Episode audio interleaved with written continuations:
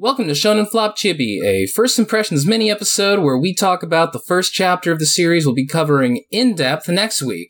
I'm Jordan, and with me today, as usual, is my co-host, David. Say hi, David. Hi, David. What series are we covering this week, David? We are, and please be aware, there is actually a bad word in the name of the series, so I'm going to whisper it. Oh my god. We are doing Hell Warden Ekuma. I know. I can't believe you said the word. We're going to get delisted from iTunes for saying the word hell. Maybe we should just call it Heck Warden this entire time. Heck Warden Higuma. Yeah, let's do it. All right, so Heck Warden Higuma, also known as H-E double hockey sticks Warden Higuma, is the series we are covering this week. And then just to dive into, and sorry, listeners, I am a little under the weather, but hustle never stops. Hashtag we can do it. Hashtag who needs medicine. Hashtag who needs sleep. What doesn't kill you makes you stronger. That's what I tell the doctor about my compound fracture in my eucalyptus. I was trying to think of something that wasn't offensive, a medical condition that wasn't offensive, and I just couldn't think of anything. Those damn koalas, though. Those fucking little rat bastards. Drop bear. Yeah, the drop bears. So this series, though, was created by Natsuki Hakomi, and it ran from December 17th, 2018 to July 16th, 2019. This is probably one of the more recent series that's been canceled before we actually started the show, and I know this is actually a series that was requested by our very own artist, Shannon. So, shout out to you, Shannon. We always are more than happy to do series that you personally enjoy, much like how we did for Jennifer Double Arts. Her name is Jennifer Double Arts. Yeah, that's her name. Yes, it's Italian. This ran for 22 chapters and was 3 volumes, so pretty much bang on the dot average runtime for a series that we cover in Shonen Flop. So this was like the canceled series immediately pre-COVID. No, off by a year. No, I'm fucking wrong. You're off by like 8 months. It's one of the more recent ones pre-COVID, whatever. I know what you mean. You know what I mean, listener, and I'm right. Didn't Zipman pretty much get canceled like a month before COVID? I think that is true, yeah. Because, yeah, Zipman was pretty recent when we did it. I'm pretty sure Zipman got canceled in January. Damn. I don't want to blame its cancellation on COVID, but there's a lot of things that line up with that timeline. No, it's true. I mean, I remember the part of Zipman where the main character just has a moment where he just talks about how bad vaccines are and how, like, yeah, I'm never going to wear a mask if a government makes me. It does remind me how Beast Children literally did get canceled because the World Cup ended. Definitely one of the top 10 best Shonen Flop moments of all time. God, it's so good. Yeah, it was. And then, Jordan, would you like to go into the plot summary? I would love to. Ayaha Kuromine has 2 problems. One is that she has been possessed by a weak ghost called a Suduma, which forces her to steal things, which hurts Ayaha because she believes strongly in following the rules of society. That spirit is exercised by a cheerful boy she met on the bus named Higuma Kagarite, a hell warden tasked by King Enma with retrieving the myriad of spirits who escaped from hell about 400 years ago. Helping Higuma in this task are 11 floating hands, or Zaiju, which Ayaha is only able to see post-exorcism. Higuma then uses a magic device called a Hell Cauldron to teleport Ayaha back home, where she's confronted by her second problem, her brother, who suddenly became comically evil and abusive one day. Thankfully, Higuma appears from the Hell Cauldron, revealing that Ayaha's brother was possessed by a fugitive spirit named Kokujo Bokushu, of the Black Hearts.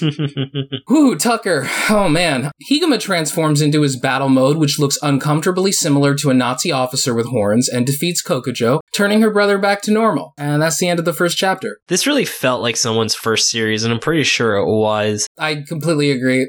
Very rough in pretty much every area. Yeah, but it wasn't, like, totally poorly done. There is absolutely some potential here. Because, listener, like, I gave you the plot, but, like, the actual way the comic is structured is Higuma meets Ayaha on a bus. They get off the bus to Higuma's house. She immediately goes home, and then he immediately follows. So, like, the whole thing, the entire events of the comic basically take place in the span of, like, I don't know, like, an hour max or something. The pacing of this comic was really, really weird. Yeah. She was like, oh, I like to steal shit. And then, like, literally 2 pages later, they explain it. It feels like he didn't have enough pages, which is weird, because he had, like, 65 pages to describe what he was doing, and I think he could have. I think what he was trying to do was make it so that it was that fast.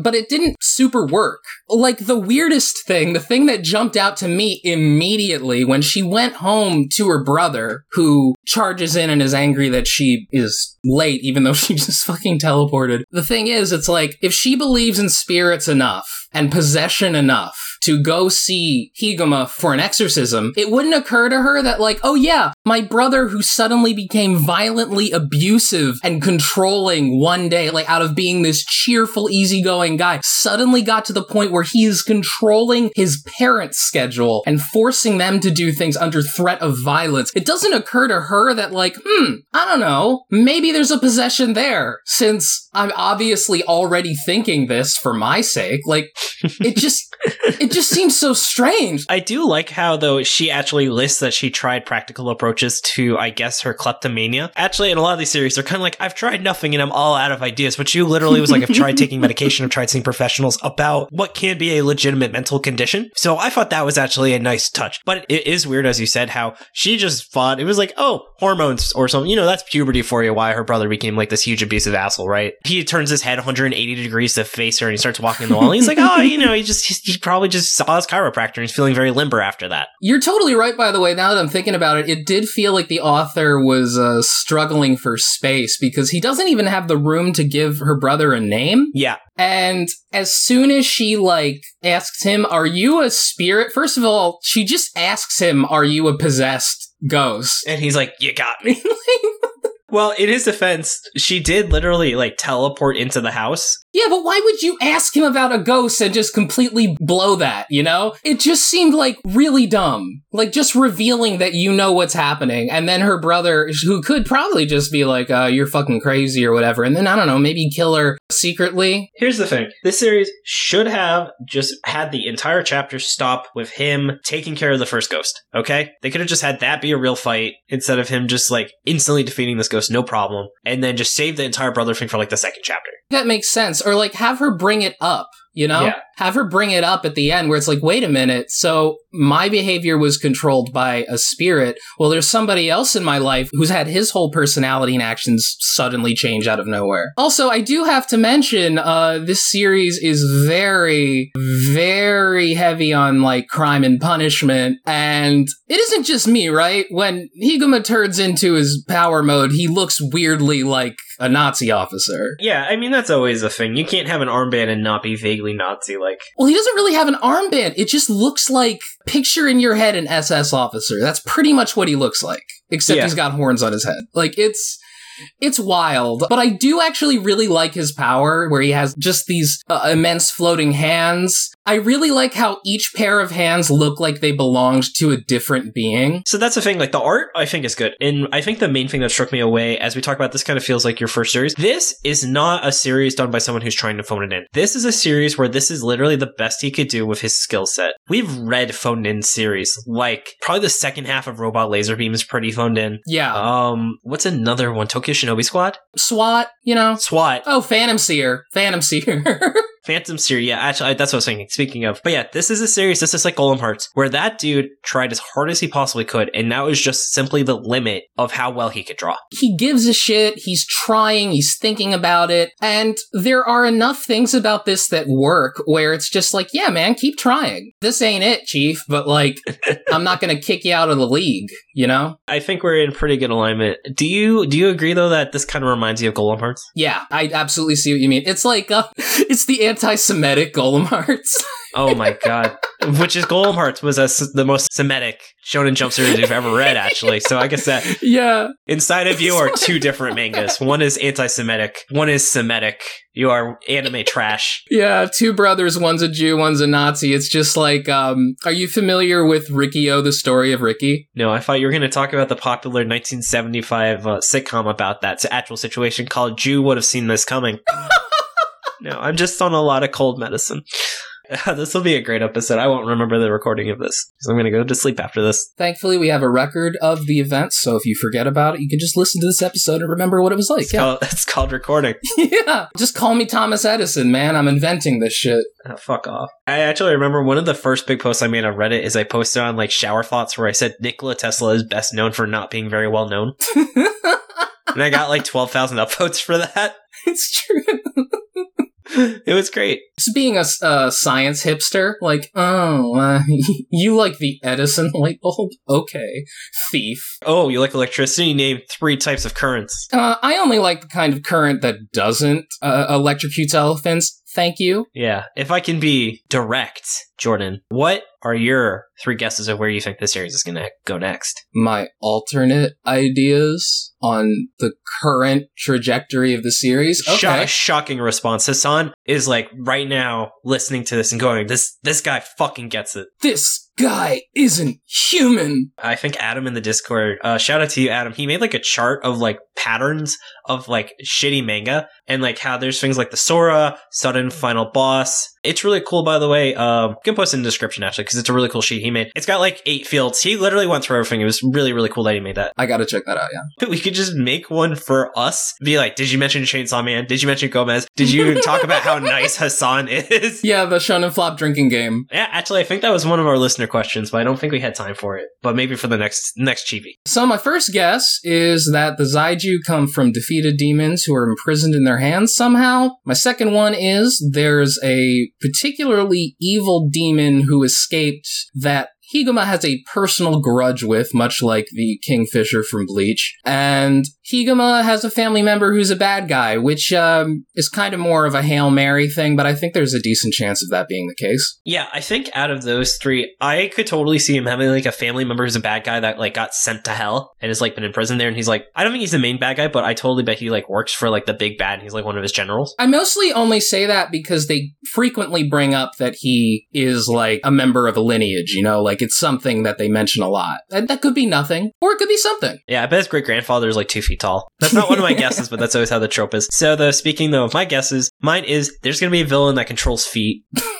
Not named Quentin Tarantino, but I'm sure that's why Quentin would be very interested. He will have like a very, very specific pair of hands he only uses in absolute emergencies. It's like how that dude in Phantom Seer had the demon he would only summon in absolute emergencies, which happened every single time, and there was no consequences because it wasn't very well written. And finally, I think the girl, so she gets powers in the very end of the chapter. I didn't really understand the mechanism. It seemed like a plot MacGuffin. It's like, oh, and now she has powers too. I bet hers is maybe they'll keep the stealing theme, and like what if she's like a blue mage where she can like steal abilities from demons and use them? I think the idea is that through interacting with her in a spiritual sense, Higuma has awakened her ability to see ghosts because she is physically become in contact with that world, I suppose. That's just, I feel like what happens in a lot of anime, but it isn't super explained. I thought that like random ass demon or whoever that person was just like, oh, let's add her into the mix and like put the mark on her hand that lets her like interact with demons or whatever. Oh, was there a mark on her hand? I didn't see it. In like the last page, you can see that the mark that the main character has on his hand, she has one on her hand too, which I assume is like the signifier that she can have powers now or something. I got a little confused by like which hands went where sometimes. There's a lot of hands in this series. Oh, the dude who made Micro Academia probably really, really, really liked this series. Yeah. Oh, but you mentioned a villain that controls feet. I'm just thinking, like, what if all the other Hell Wardens, instead of hands, just have different parts of bodies? Like, one guy has elbows, and, like, another guy just, like, controls heads. Yeah, there's a boob guy, and it's just all censored. You're like, we don't talk about him. Yeah, the feet guy's definitely got to be the weirdest guy. No, I don't know, because, like, they can't show the one guy who controls dicks. Oh, it wouldn't stop Oda. The worst version of this in anime would be if it's like, oh, I control all the young children's dicks because I don't have to censor them. Oh my god. Takes his mask off and is actually fucking Mannequin Piss. Mannequin Piss. And he's wearing Jotaro's Part 5 hat. That would be good. It was me, Mannequin Piss. I wish I wanted to draw that. It's like nothing stopping me from drawing a little baby dick. Yeah, except myself. Yeah, speaking of things you're into, would you keep reading this series? Yeah. I'm not like super hyped on it, but like I'd at least read the next few chapters based on this. I can see it getting better. I feel like it's like a cop-out because I feel like any series you would always be like, yeah, I would read 2 more chapters. I feel like we should change it. Would you read 10 more chapters of this, where you have to read 10 more chapters if you say yes? Ooh. See, that's where it gets interesting. Yeah, I don't think so. I think for the purposes of what this question's supposed to imply, no. I don't think I would. Yeah, me too. I think if it was either read 10 or drop it, I would probably drop it. Sorry, Shannon. I mean, I don't hate it. Like, in those 10 chapters, it's very possible that it picks up and gets better. And I don't really hate this chapter. I'd rather read other things. Yeah, like Chainsaw Man again. Yeah, or Hell's Paradise. You mean Heck's Paradise. Oh, shit, you're right. Oh, no, I'm gonna get canceled. Not to brag, but I have been canceled by 3 different people in the last, 2 weeks. So... one of them was Danceling, though. I got Danceled. I got Shanceled in our last episode. And then Lauren I just canceled me because she's that powerful. It's just normal cancellation. Yeah, that's true. Yeah. I guess this time I got hanseled because hands. No, okay. No, buddy. That ain't it. That ain't it, buddy. Sorry. All right. So, well, let's move on. In the normal episode, we have a 6-word summary, but in the chibi episode, since we're only covering one chapter, we have a singular power word. David, what is your power word? My power word is heart. It reminds me of Golem Hearts a lot, and I was actually trying to avoid saying it when we were talking about it, but you can tell this was done by someone who really thought they were making the best series they could. They really put their heart into it, and, you know, it kind of matches the soul element, like the heart and soul, because this is about spirits. Yeah, my power word. You're just like, okay, sure, why not, buddy? All right, what's yours? I'm gonna say it. Fashy. Not totally fascist, but, you know, it's getting there. You know, you got a main character who is literally like a cop, and he looks like a particularly fascist cop, and the whole series is about how we must capture these escaped people who have broken the rules of society and lock them away in hell forever, and it's all about punishment and stuff. You know, it's not necessarily like super problematic, but it's like heading in that direction in a lot of ways, you know? Yeah, it is. Yeah, there's a lot of proto-fascism. The Tokyo Shinobi Squad is definitely way worse. Yeah, I don't think this guy is racist. It's just got a very cool vibe, and it's hard not to emulate it. At least it did not have a moment where it was like, man, you know who we should throw in jail, though? Immigrants. We're having terrorist town. Terrorists! Yeah, like, that's the other thing. The things that are happening are so fantasy-based that it's like, sure, whatever, throw demons in jail in hell. Okay, yeah, I agree, yeah. That makes sense. Yeah. All right.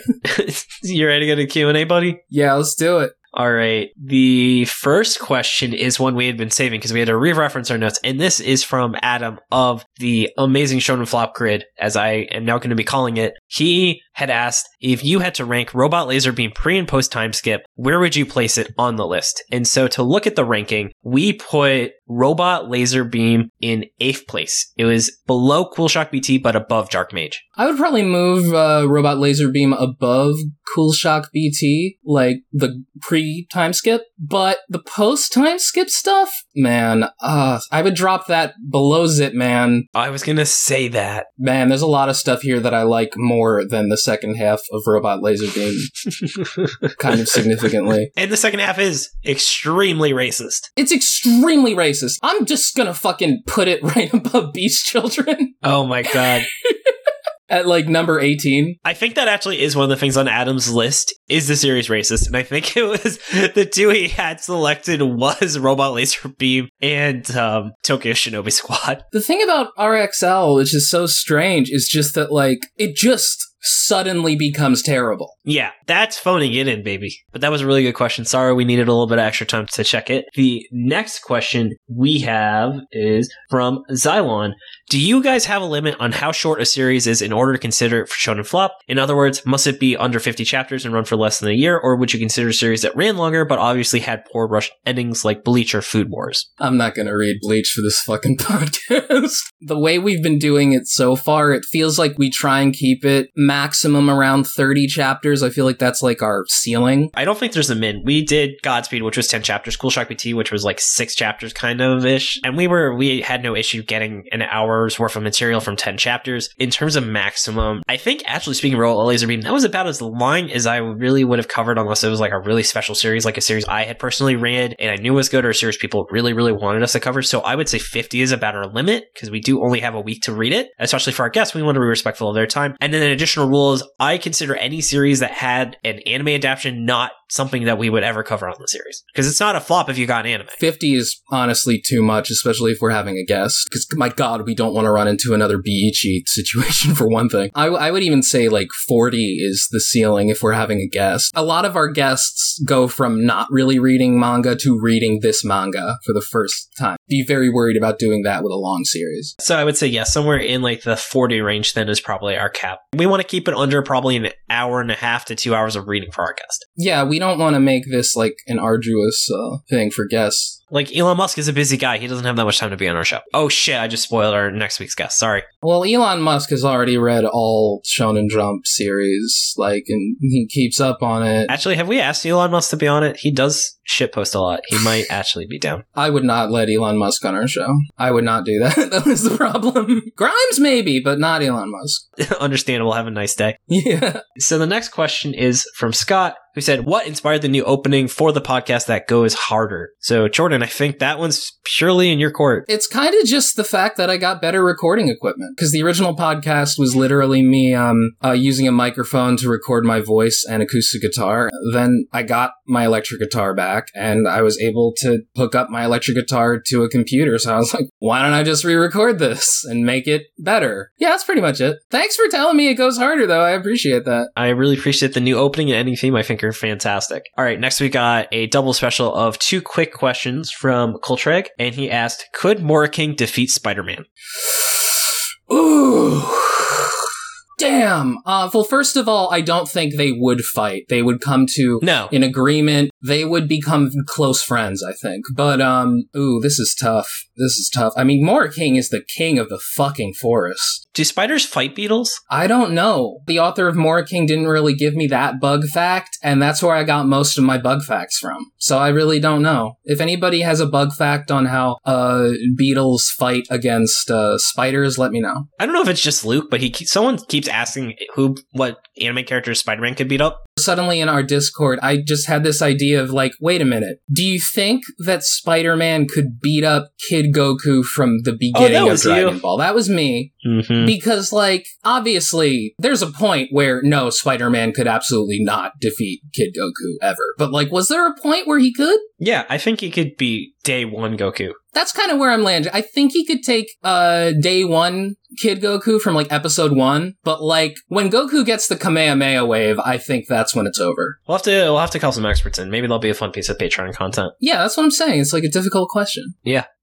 Don't sue us, Death Battle. Thank you. We're going to call it... we're gonna call it Intense Skirmish. I don't even know what you're referencing. Which is weird. They call it Death Battle, but they say KO at the end, which makes no sense because they literally show people dying during some of the fights. Oh, Death Battle. Okay. Yeah. I thought you were saying death, so, like Def Jam. Oh, we just have two hard of hearing people fight each other for our entertainment. That's why I was confused.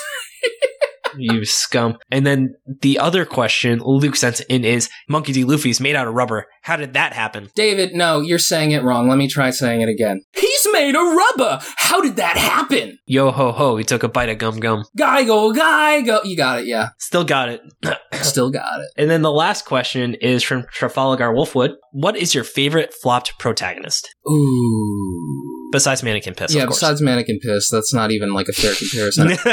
He literally can pee anytime he wants. I've been thinking about this. I've actually been thinking a lot about like Sui from Double Arts. I actually really like her, mm-hmm. although she's not really like a protagonist. She's kind of a secondary supporting protagonist. I gotta go with the main character of Zipman. I really like him. Really? Yeah. I think I like the main character of Samurai 8. You know, he had a really hard life, you know, and he just really got through just really, really trying his best, turning his life around, and really saving the universe and sacrificing himself. I see that. Hachimaru, yeah. No, yeah. Absolutely. I completely get that. Hachimaru is great. One of these days we're going to have to discuss who's the best manga dad in the series we've read. Might still be the Golem Hearts guy. Yeah, he was such a caring dad. Oh, Adam, if you're listening, that's in our column for the series, is quality dad. Actually, the best dad might be the fucking Samurai 8 dad. Now that I'm thinking about it, yeah. He did sacrifice a lot. And it was also kind of a realistic father relationship where, like, Hachimaru didn't just head over heels love his dad the way that, like, the